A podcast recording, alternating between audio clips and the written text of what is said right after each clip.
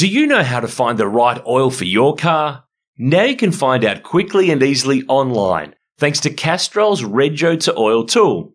Simply type in your Rego, select your state, and within seconds you'll know the best Castrol products to unlock the edge of performance in your car. So what's your car best suited to? Just search Rego, the number two, and oil and find out.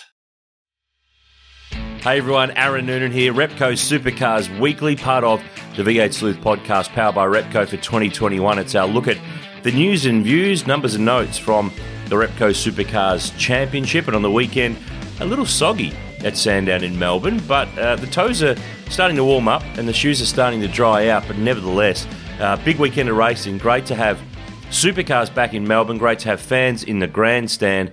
Uh, but Shane Van Gisbergen, he was the man. Three wins from three starts busted collarbone, and they still could not beat him. Qualified 17th on Saturday, still couldn't beat him. Uh, he has started the championship with amazing form, amazing speed, and he's got a championship lead now of 150 points. A three-peat sweep on the weekend. First driver to do it since Scotty McLaughlin did it at Hidden Valley in Darwin uh, last year.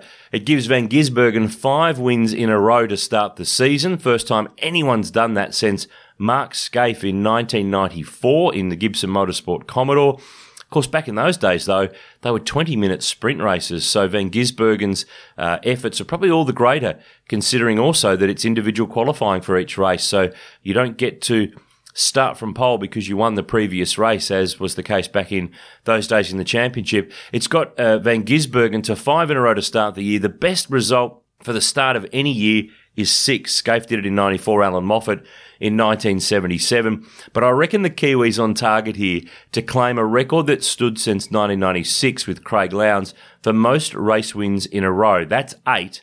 Van Gisbergen's up to six. Remember, he won Bathurst in October last year. So if he could get two more in Tassie, that would get him there. And I think it'd be even more impressive considering Lowndes won 20 minute sprint races and got to start from pole every time, given he'd won the previous race. But for Van Gisbergen, he's had to qualify individually. He's had to win a Bathurst 1000. He's had to win the Mount Panorama 500.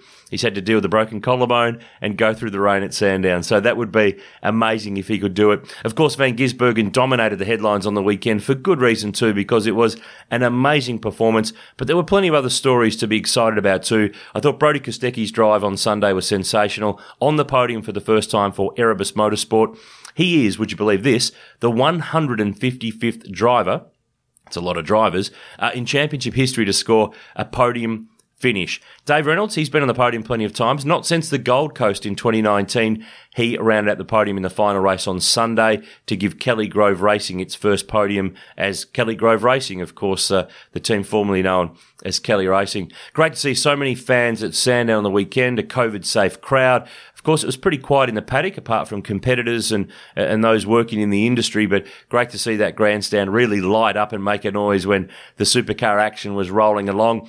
Chaz Mostert, eh, tough weekend, wasn't it for Chaz? The Walkinshaw Andretti United car started so well, looked so solid, but really didn't get much of a result. A broken throttle cable in that last race, bringing him undone. Uh, the Shell V Power Racing team Scott McLaughlin's come out swinging on social media to defend his old team. I think there's probably a few fans of that team who are already tired in just two races, uh, two rounds, I should say, of not winning any races. But Anton De Pasquale, they had an engine drama with that car in race four, the first race on Sunday. Uh, they replaced it and got him going again for the final. Will Davison off the road on Saturday after Nick Percat got by him and uh, filled up the front with grass. Had to make a late pit stop to uh, unblock the air intake there. Had a spin in the wet, managed to bring it home in fifth in the last race. So two drivers that we know are virtually uh, going to be up there at some point, but not quite there at the moment. So we'll wait and see how DJR can respond.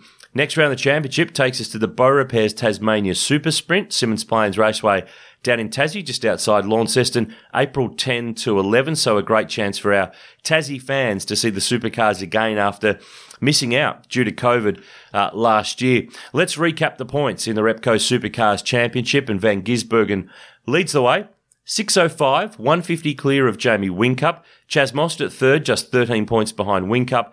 Fourth is Cam Waters in the Monster Mustang. He's only another seven away. So despite Van Gisbergen clearing away, it's pretty tight between his chasers. Uh, Mark Winterbottom's fifth. He's 24 points off Waters. Will Davison sixth. He's another 34 behind. And then Andre Heimgartner, Nick Percat, Dave Reynolds and Brody Kostecki round out the top 10. Kostecki sneaking into the top 10 with that uh, podium finish on Sunday. Teams Championship, well, unsurprisingly, Red Bull Ampol Racing lead the way, 1,060 points. Walkinshaw Andretti United are second on 725.